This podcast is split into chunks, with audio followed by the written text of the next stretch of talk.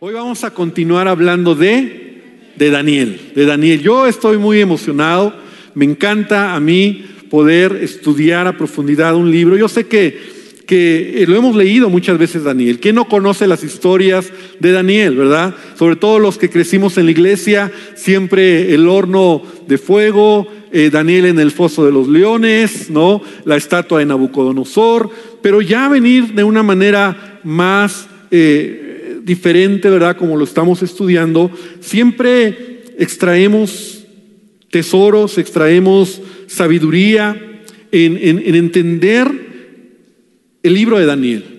Y el libro de Daniel tiene un tema que he titulado, ¿verdad? Daniel y sus amigos, hombres con identidad. La identidad te permite saber quién eres y no te vas a mover por lo que otros digan que tú eres o lo que otros te empujen a hacer lo que ellos quieren. La identidad te permite decir: yo soy, yo sé quién soy, soy hijo de Dios, soy hija de Dios, y yo no voy a hacer lo que Babilonia me diga, me, me enseñe. Hemos aprendido cómo Daniel llegó a Babilonia cautivo con sus amigos. Y hemos encontrado, ¿verdad? Hoy ya vamos en el capítulo, eh, hoy vamos a hablar del capítulo cinco, cómo Daniel y sus amigos fueron probados. Y en esas pruebas donde fueron confrontados por Nabucodonosor, ellos fueron fieles. Ellos se, se, se pararon en, en, en decir: Dios está por encima de todo y yo no voy a hacer lo que Babilonia me dice. Aprendimos que los primeros cuatro capítulos... Capítulos, primeros cuatro capítulos de Daniel fueron historias muy interesantes, pero todas fueron en torno al reino de Nabucodonosor, Babilonia, ¿verdad? Cuando Nabucodonosor reinaba. El capítulo cuatro eh, es la historia muy interesante de Nabucodonosor, donde Dios lo quebranta a causa de su orgullo, de su actitud tan engreída, y, y Dios lo quebranta, lo humilla, al punto donde él al final reconoce a Dios. Veíamos la última enseñanza como ya no es el Dios de Daniel, el Dios de, el Dios de estos jóvenes, sino es mi Dios. Él está reconociendo a Dios como el soberano, como una experiencia personal que Nabucodonosor tiene. De hecho, capítulo cuatro, versículo treinta y siete termina así: ahora yo, Nabucodonosor, alabo, engrandezco y glorifico al Rey del cielo, porque todas sus obras son verdaderas, sus caminos justos, y él puede humillar a los que andan con soberbia. Esto me habla de una experiencia que Nabucodonosor al final de sus días tiene, reconociendo al Dios de los cielos como el que controla las edades. Nabucodonosor reinó cuarenta y tres años en Babilonia. Él murió en el año quinientos sesenta y dos antes de Cristo, y muere Nabucodonosor. Y entonces la historia, no, no la Biblia, los historiadores, los historiadores han descubierto que hubo una serie de intrigas, de asesinatos familiares que quisieron tomar el trono de la gran Babilonia, porque acuérdate que Babilonia era la gran Babilonia, el imperio más poderoso del mundo en ese tiempo, hasta que un hijo de Nabucodonosor que se llamaba Nabonido, así, Nabonido, ¿no? Si quieres un nombre para tu hijo, ahí está, Nabonido, ¿no? Se estableció en el trono. Que Nabonido va a ser el último gobernante de Babilonia antes de ser tomada por el imperio persa, el imperio medo-persa. ¿Recuerdas el segundo capítulo donde veía Nabucodonosor esta estatua donde le dice: habrá varios reinos? El primero es la cabeza de oro, es eres tú, pero enseguida viene el pecho y es otro pueblo, otra nación que, que vendrá los, los persas. Y entonces Nabonido, históricamente los, los arqueólogos encuentran que él fue el último gobernador o rey de Babilonia. Y entonces los historiadores dudaban que la historia de Daniel fuera verdadera al mencionar, porque vamos a hablar hoy de, de, del rey, de un rey de Babilonia que se llamaba Belsasar.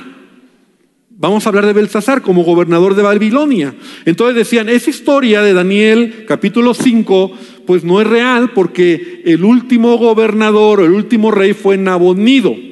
Pero en el año mil ochocientos sesenta y uno, vale la pena mencionarlo, porque yo digo, al final la Biblia tenía razón. De hecho hay un libro que así se llama, Y la Biblia tenía razón, ¿no? Porque los descubrimientos arqueológicos, científicos, eh, siempre van a demostrar o a decir, ay, sí, la Biblia tenía razón.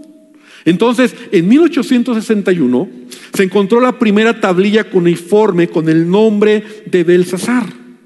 Es interesante, porque entonces eh, en esta región de Babilonia, ¿verdad?, encontraron esta tablilla, y en mil ochocientos ochenta y dos encontraron las crónicas de Nabonido, en donde se describe que Belsasar era hijo de este rey, de Nabonido, quien gobernaba Babilonia.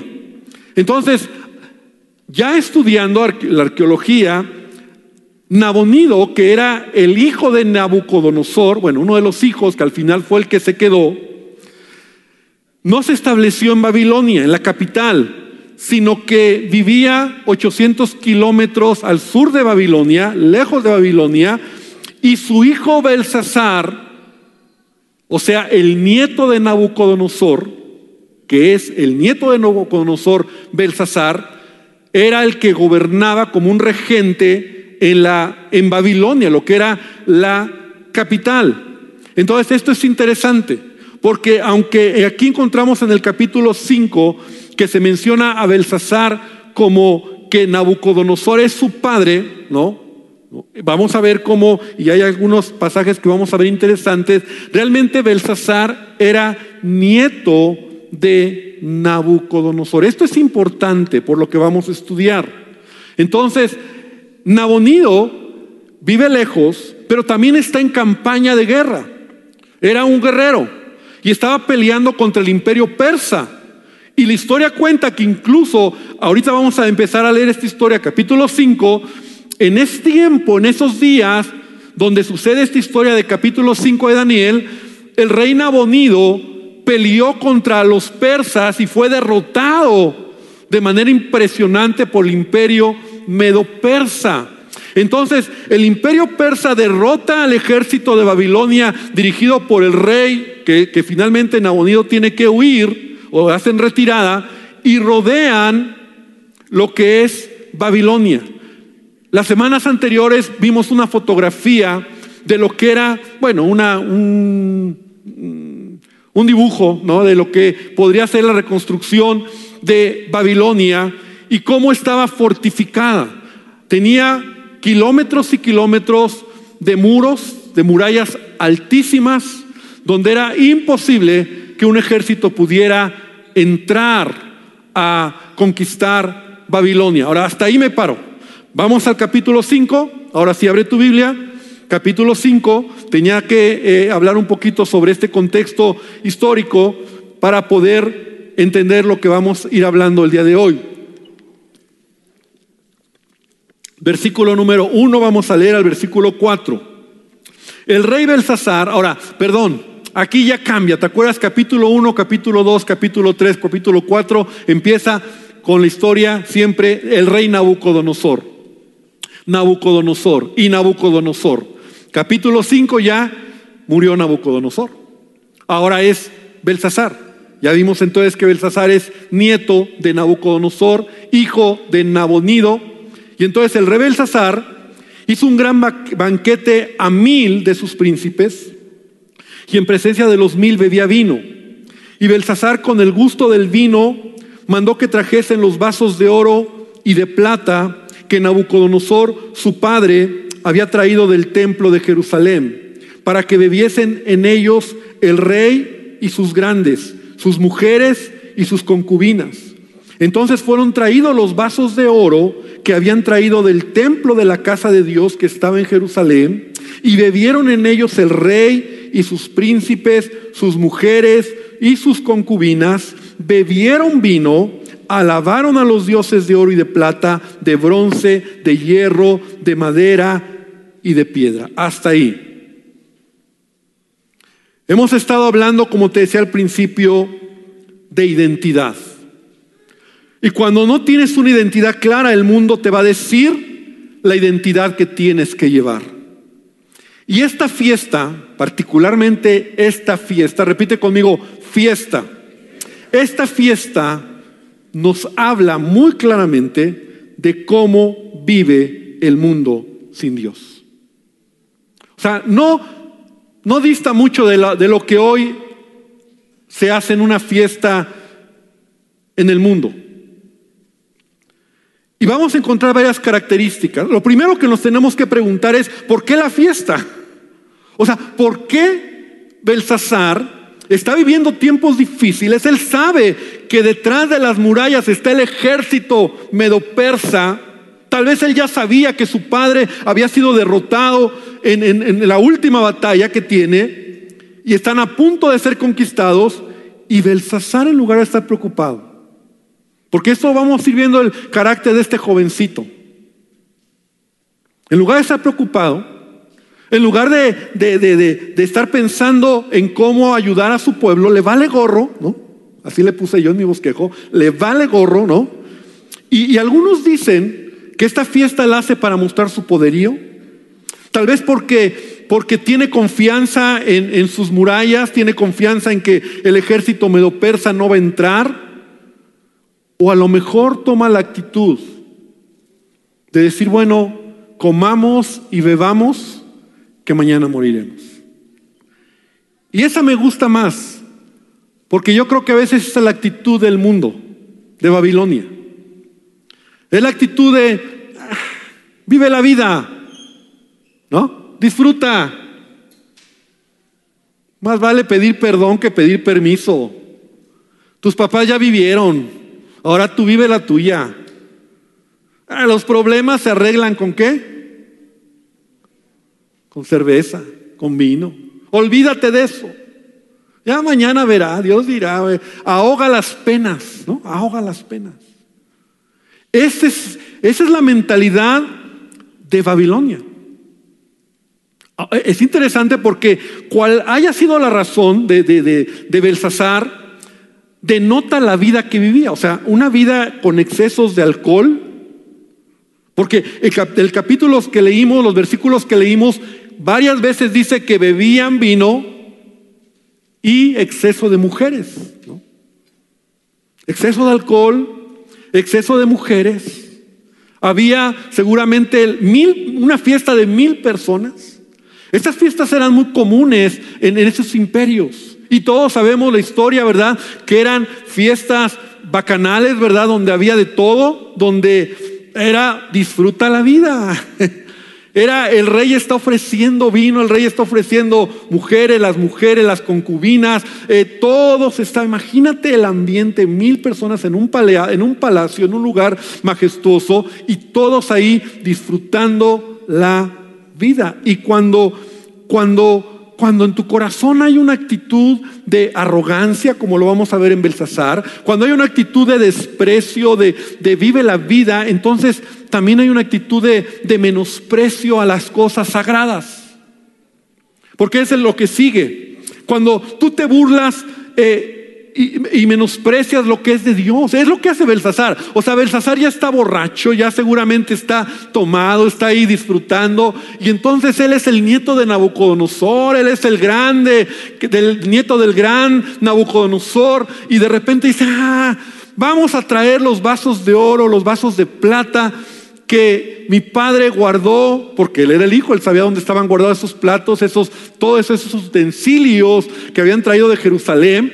Y entonces él se está burlando, está menospreciando a Dios, eh, que, que tal vez su abuelo, ¿verdad? También, aunque era un orgulloso y un dictador, al final él tuvo un encuentro con Dios y él, él no era tan, tan valegorro, ¿no? Digámoslo de esa manera.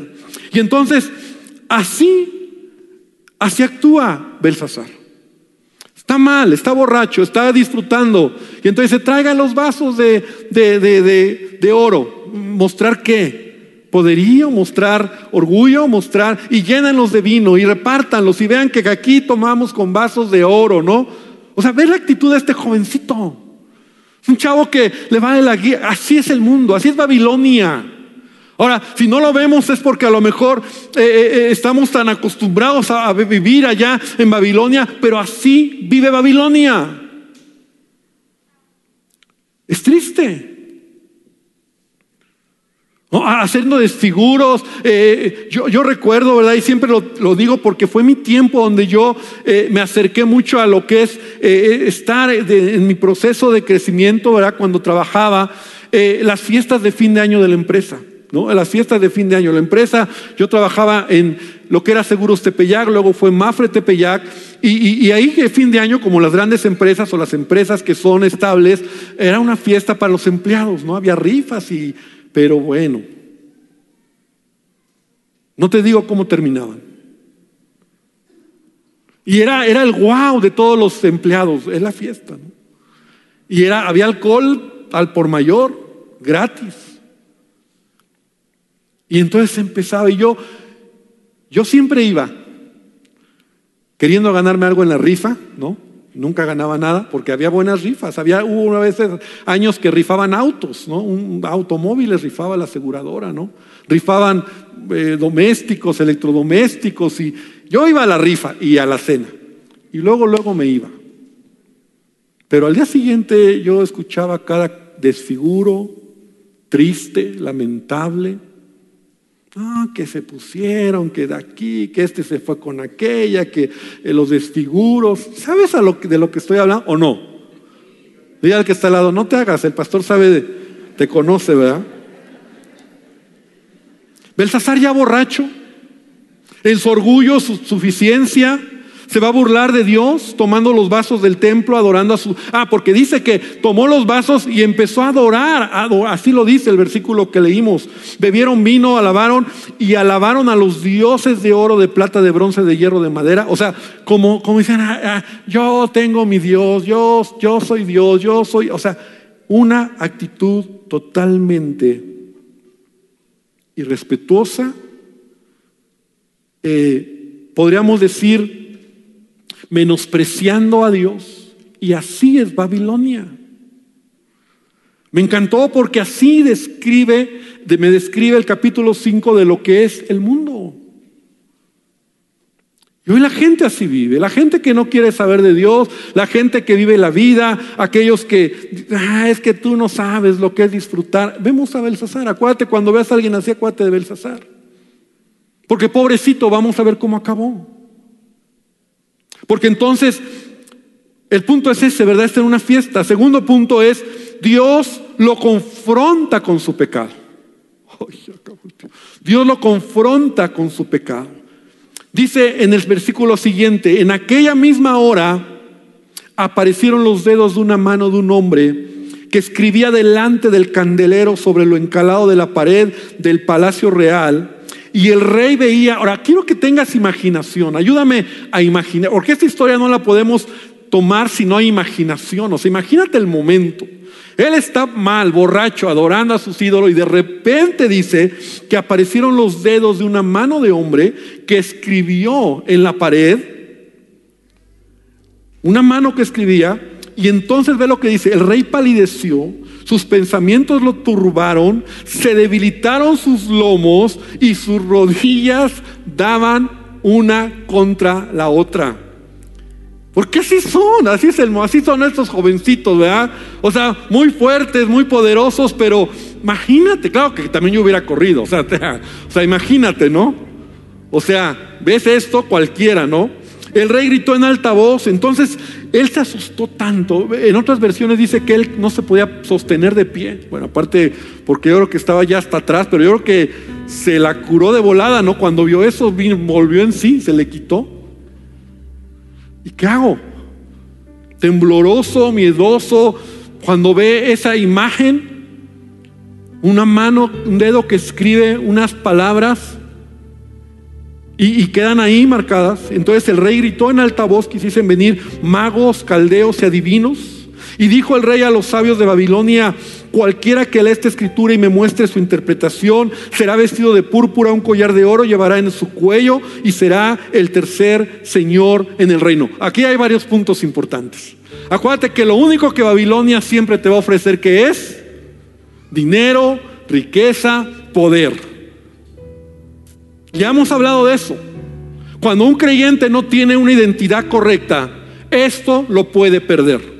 Porque no está mal que Dios te bendiga, no está mal que tú puedas prosperar en tu trabajo, en tu negocio, eh, no está mal que tú puedas ver la bendición de Dios, pero cuidado cuando Babilonia te ofrece eso y a cambio pierdes tu identidad. Y lo único que Nabucodonosor siempre está ofreciendo era eso, ¿verdad? Es lo mismo que decía, el que me interprete el sueño, el que me diga esto, yo le voy a dar casi casi la mitad de mi reino, le voy a dar todo el poder, le voy a dar, lo mismo hace Belsasar.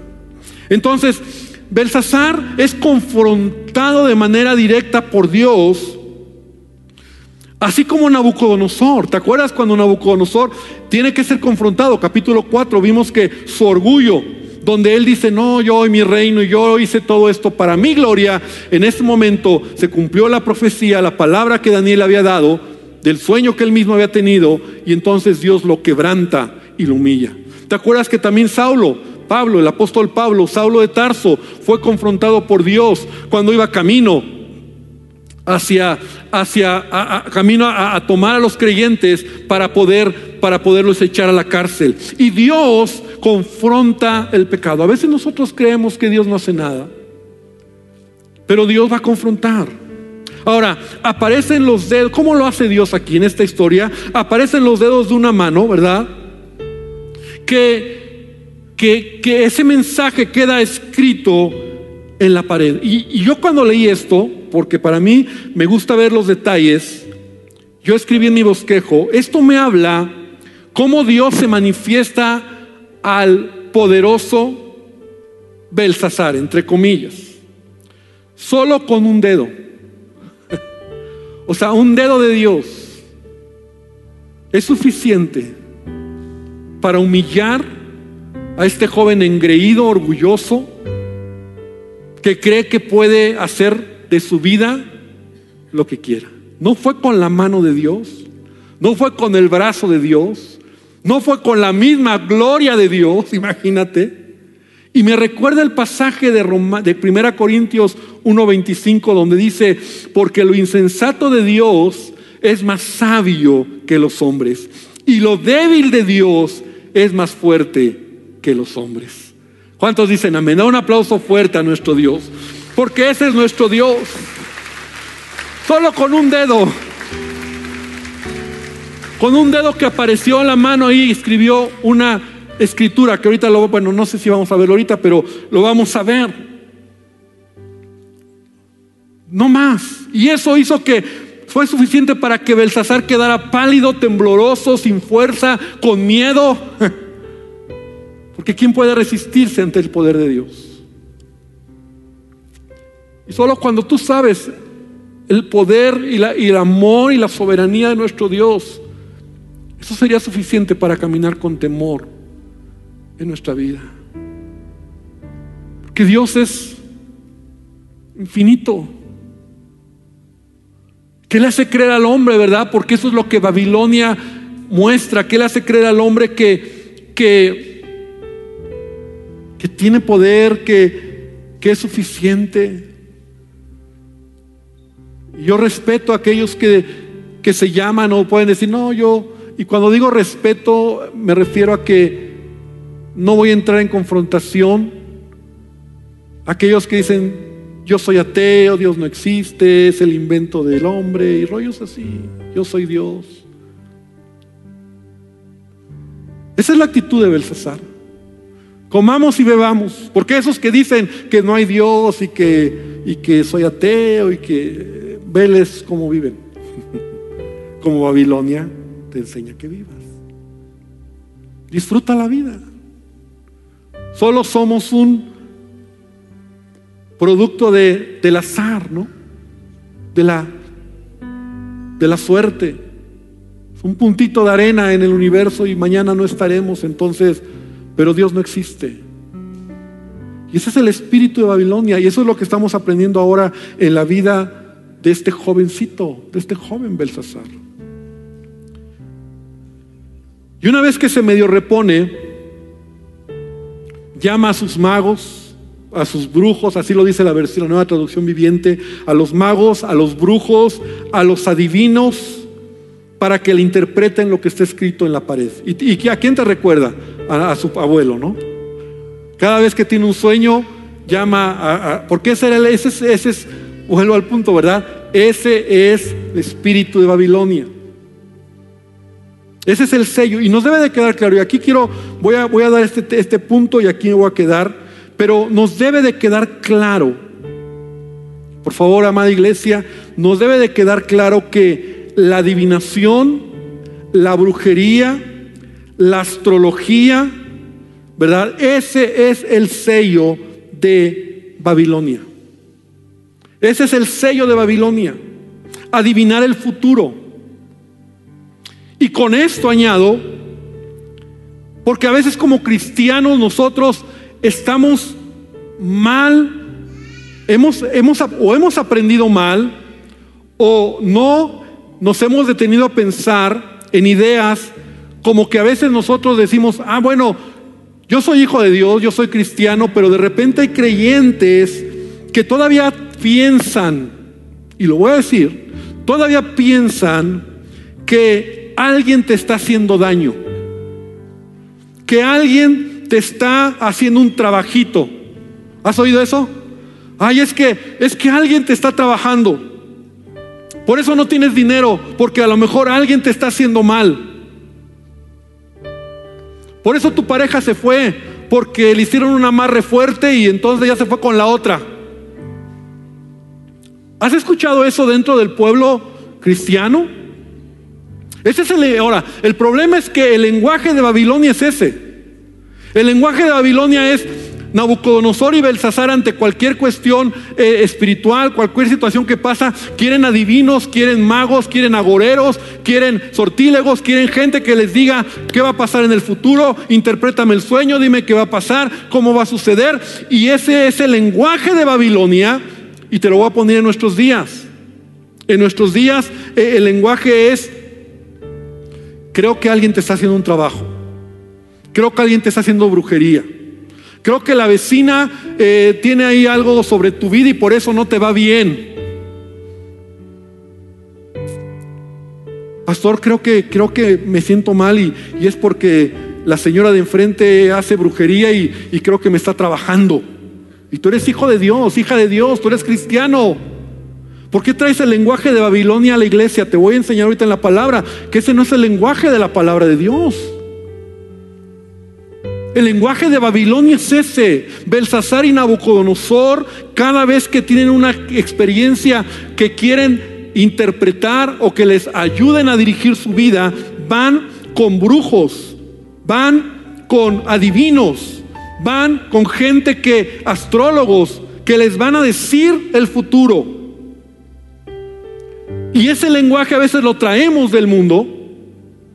Y entonces somos cristianos que le tememos más al, al, al vecino que hace brujería, cuando como hijos de Dios, tú y yo hemos sido lavados, perdonados por la sangre de Cristo. Y dice la palabra de Dios que tú y yo somos más que vencedores en Cristo Jesús. Amén.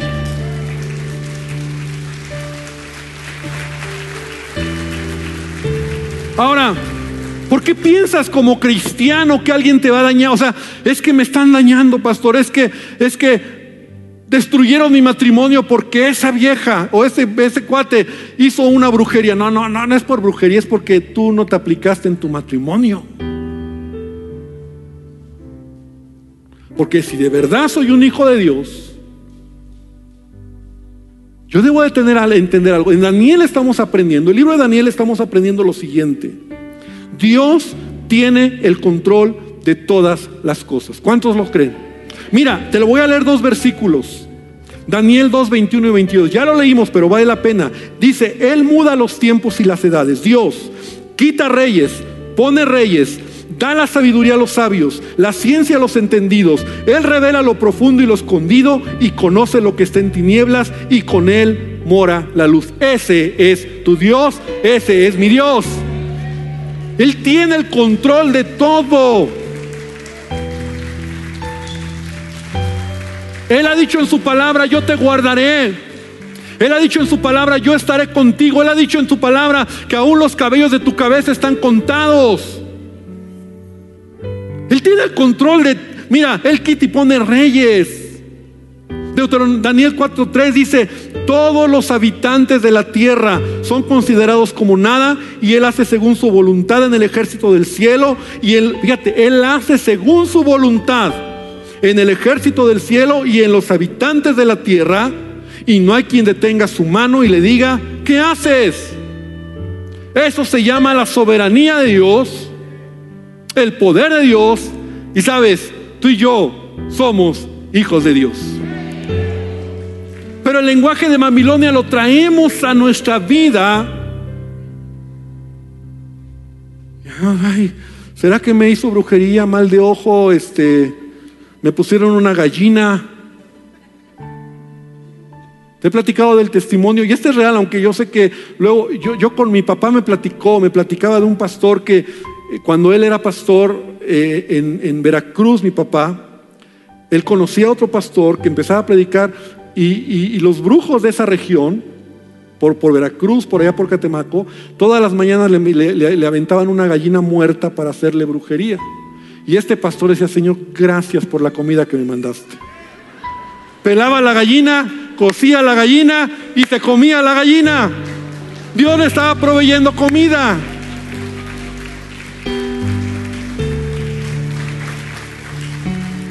Porque ningún arma forjada contra ti prosperará. Por favor, iglesia, es tiempo de entender esta verdad. Hasta ahí tengo que pararme por el tiempo. Vamos a seguir avanzando, pero, pero debemos de tener el entendimiento, la mente de Cristo. Somos hijos de Dios. Me acuerdo cuando, con este testimonio termino, hace algunos años cuando estábamos enfrente, un domingo llegamos y alguien, esa sí fue una maldad que nos quisieron hacer. Había un águila, un águila muerta, destazada, sin pico, sin garras, sin, sin las, sí, las garras, y con las alas cortadas. Eso trae un rollo, es un rollo así bien. Pastor, hay un águila afuera, y pues tírenla. Hay que orar: Señor, guarda nuestras vidas. Esa gente que a lo mejor quería hacer mal, mira, la bendición de Dios no se detiene, porque Él ha dicho: yo te bendeciré, yo estaré contigo, y Él ha prometido guardar nuestras vidas, hermano. No manejes el lenguaje de Babilonia siendo hijo de Dios, por favor. Porque vamos a ver en contraste a un Daniel que está en medio de un ambiente de brujos, de adivinos, de, de todo esto. Y mira, vamos a aprender cómo se mueve Daniel. Me encanta, porque ¿sabes qué? Daniel, Daniel tiene el Espíritu de Dios. Daniel actúa con prudencia, es conocido como un hombre sabio, es un hombre prudente, es un hombre que sabe descifrar los problemas, es un hombre que vive bajo la soberanía y bajo la autoridad de Dios. Y yo quiero invitarte, iglesia, iglesia virtual, que dejemos de, de meternos o de, de tener esas ideas equivocadas. Hay lugares donde más se exalta al diablo que a Dios. Es que todo es porque alguien te está haciendo daño, es todo porque alguien te hizo daño. Ven porque aquí te vamos a liberar, y ven porque alguien te hizo un trabajito, y ven porque, bueno, si no eres hijo de Dios y lo voy a enseñar, tal vez si te metes en esos terrenos te va a ir muy mal. Pero si tú eres un hijo de Dios y ya pediste perdón a Dios y ya dejaste tu pasado atrás y ahora caminas en integridad haciendo la voluntad de Dios, nada ni nadie te va a hacer daño. Él está contigo. Vamos a orar. Señor, esta mañana te damos gracias porque tú estás con nosotros. Porque estamos aprendiendo en, este, en esta historia tan apasionante, la historia de este rey, de este joven Belsasar. Él, él revela mucho de lo que es Babilonia. Él revela mucho de lo que es este mundo, Padre, esa actitud y esa vida de, ¿Qué importa? Disfruta la vida, haz de tu vida lo que quieras, al final no va a pasar nada. Señor, vamos a aprender cómo al final sí pasa mucho. Dios, porque, porque tú eres un Dios que nos amas. Tú eres un Dios misericordioso, pero también eres un Dios justo. Y como dice el apóstol, la horrenda cosa es caer en manos de un Dios vivo. Que caminemos con temor y temblor, honrándote siempre, pero también creyendo, Dios, que tú estás con nosotros. No es porque seamos mejor que nadie, porque no somos mejor que nadie, pero somos tus hijos y tú has prometido en tu palabra guardar nuestra vida, bendecir nuestra vida. Y yo te pido que hoy bendigas a cada uno de nosotros, y aún si hay alguien que hoy viene por primera vez, a lo mejor tú no has dado tu vida a Jesús. Hoy dile a Jesucristo: Jesús, toma el control de mi vida. Te necesito. Te pido que me perdones y que me ayudes a caminar en tu voluntad. Bendícenos, y hermano, amada iglesia, que Dios te bendiga, que el Señor te guarde y que Él haga resplandecer su rostro sobre tu vida y sobre tu familia. Amén y amén. Da un aplauso fuerte a nuestro Dios. Que Dios te bendiga.